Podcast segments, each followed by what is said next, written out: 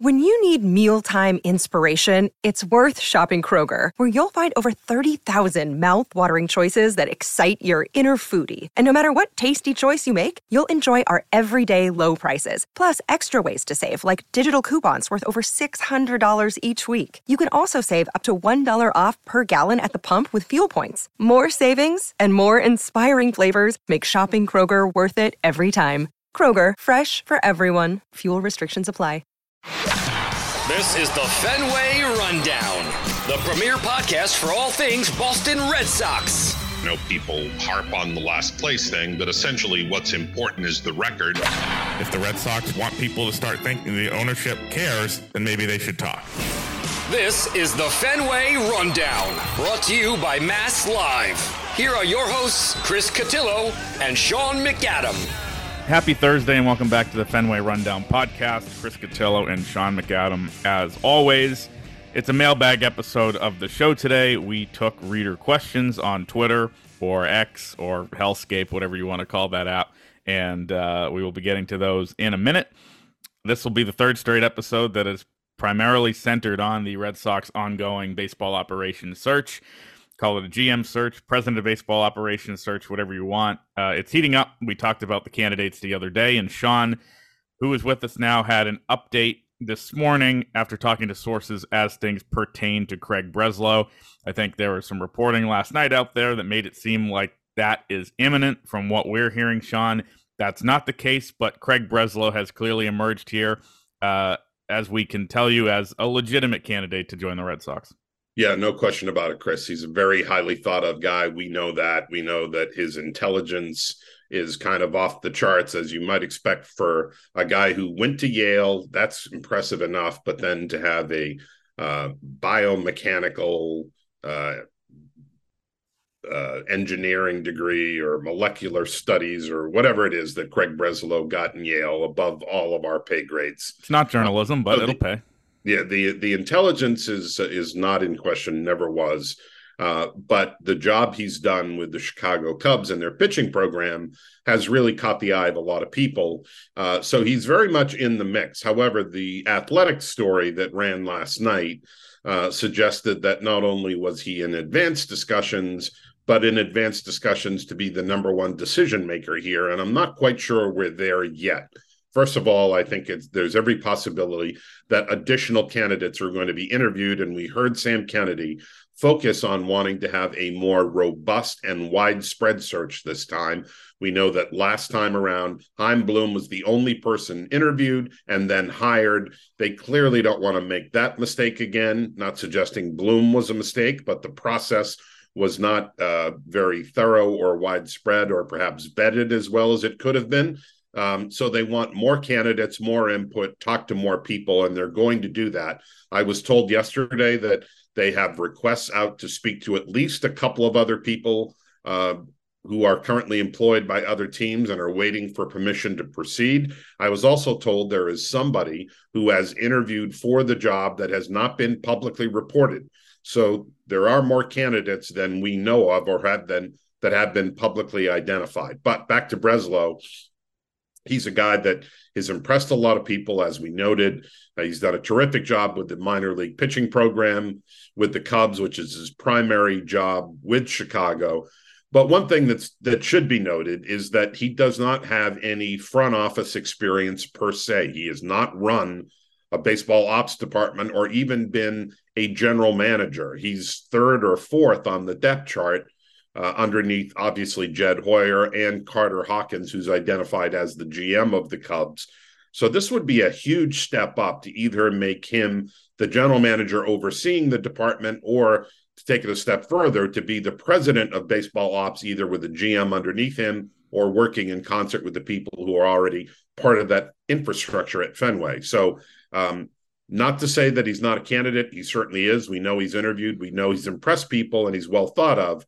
Uh, I just thought that the reporting that uh, he's deep in talks and that this is for the number one decision making sounded a little premature. Uh, according to some people I spoke with yesterday, um, I, I, think it's more likely if Breslow is indeed hired that it is uh, to serve as a GM or the number two to somebody above him with more experience. That would be someone like Thad Levine, who's been a GM now of the Minnesota Twins for about seven years and has that experience, even though he's not been a number one. Neal Huntington has been a number one in Pittsburgh. Uh, for a period of about 12 years. So it's possible that either of those could be brought in as president of baseball ops, with Breslow brought in to be the GM and maybe uh, groomed to be the number one guy in a number of years. Um, I just think we're getting a little ahead of ourselves when we're anointing Breslow as the guy who's going to be calling all the shots here.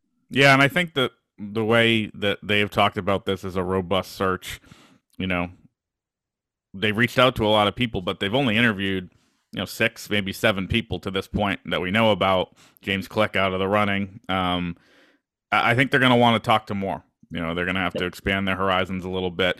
We talked previously about the Kim Ng situation. I'm sure they're going to want to talk to her. If they make this hire without having reached out to her, interviewed her, I think that would be a misstep. You know, some other people that, you know, could be brought up as well. So I don't get the sense that this is on the finish line by any means. I know that from what people you spoke to yesterday, uh, kind of agree with that. And I think the interesting thing, as you mentioned, is all the different possibilities for the structure. You know, could it be, you know, someone inexperienced is the number one with someone experienced as the number two? Could it be the inverse of that? Could it be, you know, Breslow number one, Eddie Romero number two? Could it be Eddie Romero number one, Breslow number two? And I think the fact that we have to ask those questions speaks to where the candidate pool is right now. You know, if you're bringing in somebody like James Click, you're bringing in somebody like you know Jon Daniels or some of these people that decline them, those people are clear number ones. James Click's not coming in here to be a number two. Jon Daniels probably isn't coming in here to be a number two. You know, there's a few names in that boat. Um, Sam Fuld, well, and, and uh, I, I, would add, I would add Levine uh, as somebody else who would not yep. be making a, a, lateral move here. He is number two under Derek Falvey with the Twins. Uh, he's happy there he would not come here as the GM with a president of baseball ops above him.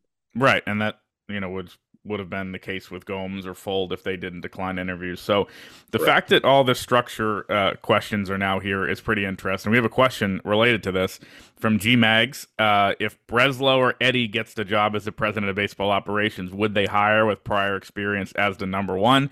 I know Chaim didn't really have that when he was here. I wonder if it would help ease the tradition to have somebody who's been there before to help. We've talked about this before. That was a huge, I think, misstep of the Chaim Bloom administration that there was no experienced GM in the mix really at any point. You know, he never had somebody who he brought in as a special advisor, never had somebody who had that experience. I think you've talked about in the past Theo having Bill LaJoie and, you know, even Dombrowski with all his experience having Frank Wren and some of these other sounding boards. Um, Allard Baird, I believe, with Cherington. I mean, there's kind of a lot of history of this. Chaim Bloom, you know, never had anybody uh, who had been in that number one chair. That's where I think it gets tricky. Do you have the inexperienced guy be the number one? You, I guess it, it really depends on the personality and the personnel, as you mentioned, with you know the situations that each person's coming from. Yeah, and I think all of this illustrates, Chris, that the Red Sox are going into this with very much of an open mind, which is probably the way they should approach it. It's a blank canvas here. Uh, they have a lot of possibilities. They could have people working in combinations. They could identify one person to come in and run the show and know that there is a support staff here that has been here uh, for better than 20 years with people like Brian O'Halloran, Eddie Romero, Raquel Ferreira. You have a, a, a an experienced institutional knowledge based uh, staff that could help you through some of the minefields as you tackle a number one job for the first time. Uh, I think they're open to a number of solutions, which, as we've said, is the smart way to go here. Uh, I think going in with preconceived notions, no, we want this and this is what we're looking for, and it's absolute. Uh, I think they learned the, the hard way last time that that's not the best approach. And I think that the two things I would be emphasizing in this search, no matter how they put the structure together, uh, experience in some form, whether that be the number one, whether that be the number two. I want somebody in the big who's had the big chair before. Because as I said in the last iteration of this front office, Chaim Bloom was the number one for the first time. Brian O'Halloran as his number two had never been the number one. Raquel Ferreira, Eddie Romero. There's nobody in the front office who had ever been a number one before. I think that's a big thing. And also, as I've said before, with no disrespect to Eddie Romero or the other internal candidates who have surfaced, someone to come in and make actual meaningful changes. Um, I, I think that should be a big priority. Whether that is a GM who has a lot of power under a president of baseball operations like Eddie Romero, I think they would be flawed in their process if they hired a first time GM as a or a first time president of baseball operations who'd never been in the big chair and had somebody like Eddie Romero or one of these guys behind him. Yeah, and even if they don't elevate Eddie or someone else currently on staff, the fact that the new person is going to be inheriting an experienced staff that has been together through four or five different administrations here is already creating, in my mind, a little bit of a logjam. They might be more resistant to change. No, this is the way we've always done it here. Um, you wonder how much freedom the new person is going to have in terms of bringing people with him. Now we know that Mike Groopman was hired by Chaim Bloom as an assistant GM and an analytics expert uh, coming over from Milwaukee. Um, but I, I, think the new person needs to have the ability to uh, not only have the ability to make decisions, but also to bring in some lieutenants in addition to the people that he's going to be inheriting. He or she is going to be inheriting. Right. The question who that comes in, kind of an overview from Joe at Yazdog eight. How much of a disaster has the GM search been for the Red Sox? Like we've reported and talked about the complicating factors, the things that have happened. I mean, the James Click thing speaks to me. You know, uh, I think since we last recorded, James Click took himself out of the running after speaking to them or interviewing, whatever you want to call it. The fact that you know he uh, who would probably have a good shot at getting the job, honestly. Um, you know, went through the whole process and decided, no, this is not for me. I think that says a lot just about the industry perception. I, I, don't think we can judge if it's a disaster until you know we know who the hire or hires are. Look, they're going to have a capable person in there. Is it going to be their first choice? Perhaps not. Um, but they are going to interview many people, get a wide look around the industry, and they're going to hire somebody who is either you know one or two people who are you know capable and highly thought of. The people in the mix are these are not you know random people off the street. They're not in a panic point yet, but I do think, as we talked about, the people declining and for the eh, eh, you know not just the number of people declining, but the real reasons behind it should be concerning. Um, you know, Sam's thing at the end of year press conference. This is the Boston Red Sox. Everybody's going to want to work here. Maybe they're learning that's not the case. Yeah, I think disaster is certainly too strong a term. Uh, perhaps disappointing to find that again some number ones weren't interested. People like Chris Antonetti and Derek Falvey saying no thanks. But even more telling, the fact that some well thought of quality number two people like uh, Brandon Gomes with the Dodgers and Sam Fuld with the Phillies both declined an opportunity to move up and be the number one here on a legacy baseball team suggests that there is word around the industry that this is not the most stable of positions and that it comes with some qualifiers. You're keeping the manager, you're inheriting at least three assistant general managers. Um, those are all uh, somewhat concerning, and it's limited their talent and, and, and candidate pool. It doesn't mean, as you suggested, um, that they're not going to end up with a qualified, capable person in the number one chair. It does suggest that it is not going to be necessarily a smooth journey getting there, and they may have to take someone who wasn't their number one pick. Yes, I think it just comes down to you know you can't call it a disaster until you know who's been hired, and at that point, you can't really call it a disaster either. I mean, once they hire somebody, if it's a good hire, it doesn't matter who turned them down. Right. Yeah, and that is, um, I think, the, the thing to remember. And again, I, I, don't think either of us think they're at the finish line quite yet. We have um, two kind of similar questions, kind of off the beaten path of this a little bit. Tom Howland at Tris Speaker's Ghost. Are you going to perhaps even out the vitriol against the owners who did bring four World Series championships to Red Sox fans going forward? They screwed up, they screwed up, sure, but so did Bloom with his roster construction. And then a pointed question from at High Tech 33, Tech T E K. How does the media not take responsibility for running out of town the leadership of the Red Sox from Dombrowski's awful extensions and signings, or even more? Expletive Bloom's inability to trade farm depth for MLB help. They poison the fan base and motivate the owners for change. Uh, my re- reaction to that would be that you and I and the others that cover the team didn't go 78 and 84 over the last couple of years. Uh, with Dombrowski's moves, we did not have uh, big disagreements on the future of the franchise in the summer of 2019 with John Henry. So, I mean, I think that's a kind of a small minded thing to say the media is running these guys out of town, uh, which I, I, believe you would agree with is obvious. Yeah, I, I, wish we had as much power as the question suggests we do. Right. I assure you we do not. Um, does that mean that ownership and upper management is unaware of media coverage or things being reported or the general um, uh, picture being uh, given of of the franchise. No, they they read, they hear, they listen. Uh, but I think as much, and this should buffet uh, many who are listening here. I think they also take the temperature of the fan base. Mm-hmm. Uh, some of whom are angry, some of whom don't like the direction, some of whom predictably are unhappy with three last place finishes in the last four years. Uh, you know, I, I, don't know of any market, particularly one as demanding as this one, in which that would be accepted and and um, you know and sort of codified as uh, you know business as usual. It isn't business as usual, or at least it shouldn't be. Uh, as for uh, the vitriol, uh, that person's word, not ours. Mm-hmm. Uh, we have been critical of ownership at times. We think they should be more responsive uh, to the fan base. We think they should be more accountable. But there's no question that these current owners, led by John Henry and Tom Werner, who are the the you know face uh, of the franchise and the public face as the uh, two biggest shareholders in the team, have done a remarkable job. When you win four championships in 20 years after going 0 for 86, you're obviously doing a lot of things right, and they have with the team, with the ballpark, with every as- aspect of their ownership.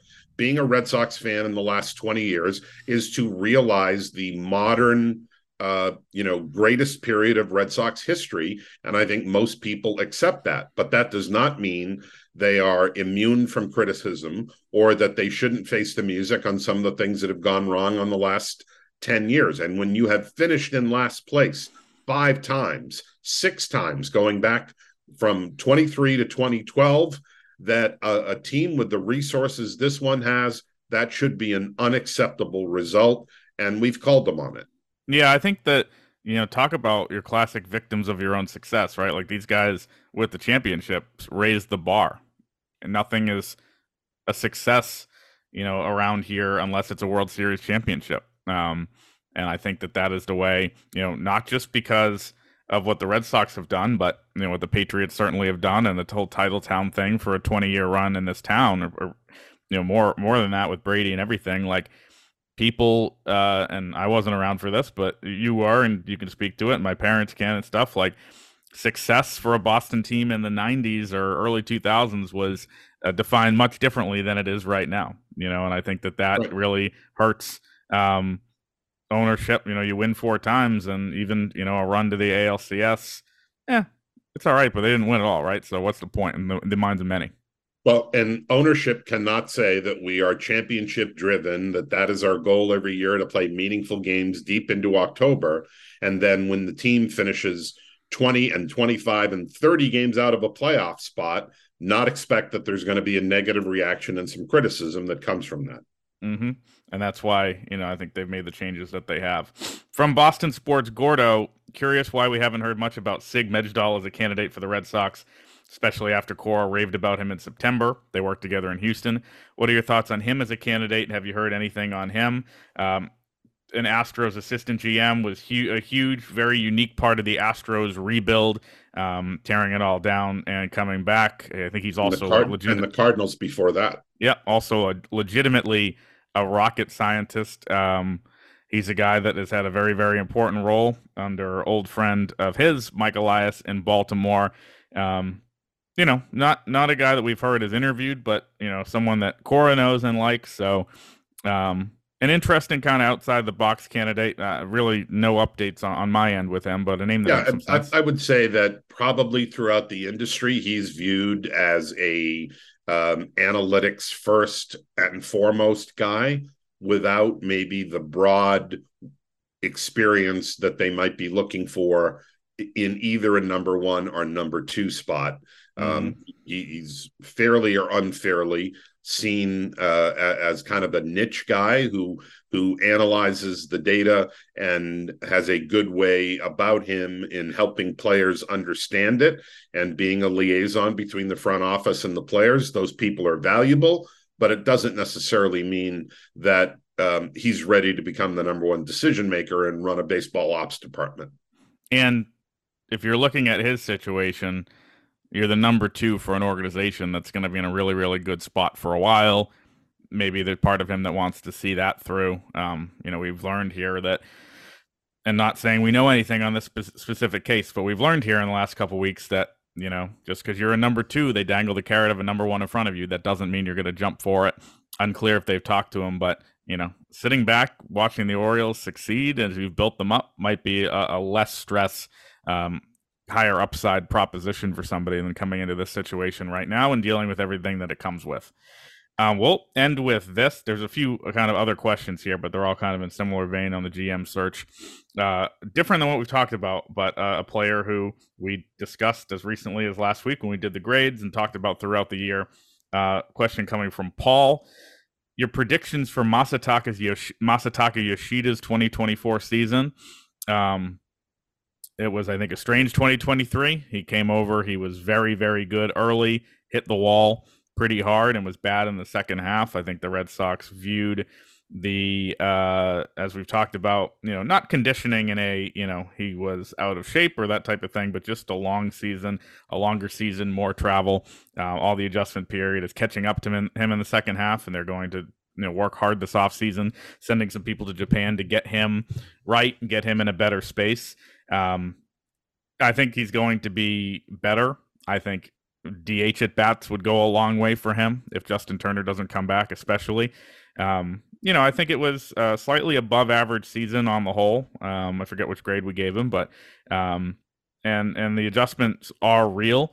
I still think he's one dimensional, but you know, uh, probably an uptick in all of the offensive numbers. Probably heading into year two, if I were to guess, is just a product of knowing what's coming and preparing for the long haul a little bit better.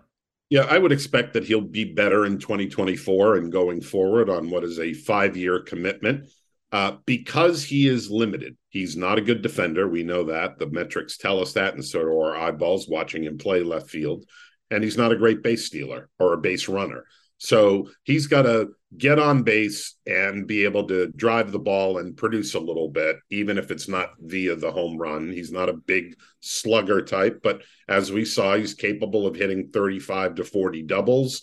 Um, but I think the on base has to be better. And because he doesn't contribute much in the field or on the bases, his value is all in his on base and offensive production. That's got to be better. When you look at his rookie year, I think if it had been flipped, in other words, a slow start and then got better as it went along, that would have been more understandable. The fact that he met all the different challenges that came with playing in a new country and a new culture, language barriers, schedule differences, more travel, different baseball, different fields, all of those things, he seemed to do better early and then mm-hmm. fall off. And as you suggest, suggested, a lot of that I think has to be conditioning. They and he have to figure out a better way to get 145 to 150 games out of him next year and not have that second half drop off. Yeah, uh, that's definitely you know uh, what happened. I think and, and worth questioning, but uh, I think the adjustment period might have hit him a little later than you know earlier than or a little later than I guess we've seen from guys in the past. That's this week's second Fenway rundown. Uh, my predictions we're not going to have a new GM or president of baseball operations in place by the time we record on Tuesday. If we do, there'll be an emergency episode. Stay tuned. Um, but as always, thanks for listening and reading. This has been the Fenway Rundown, brought to you by Mass Live.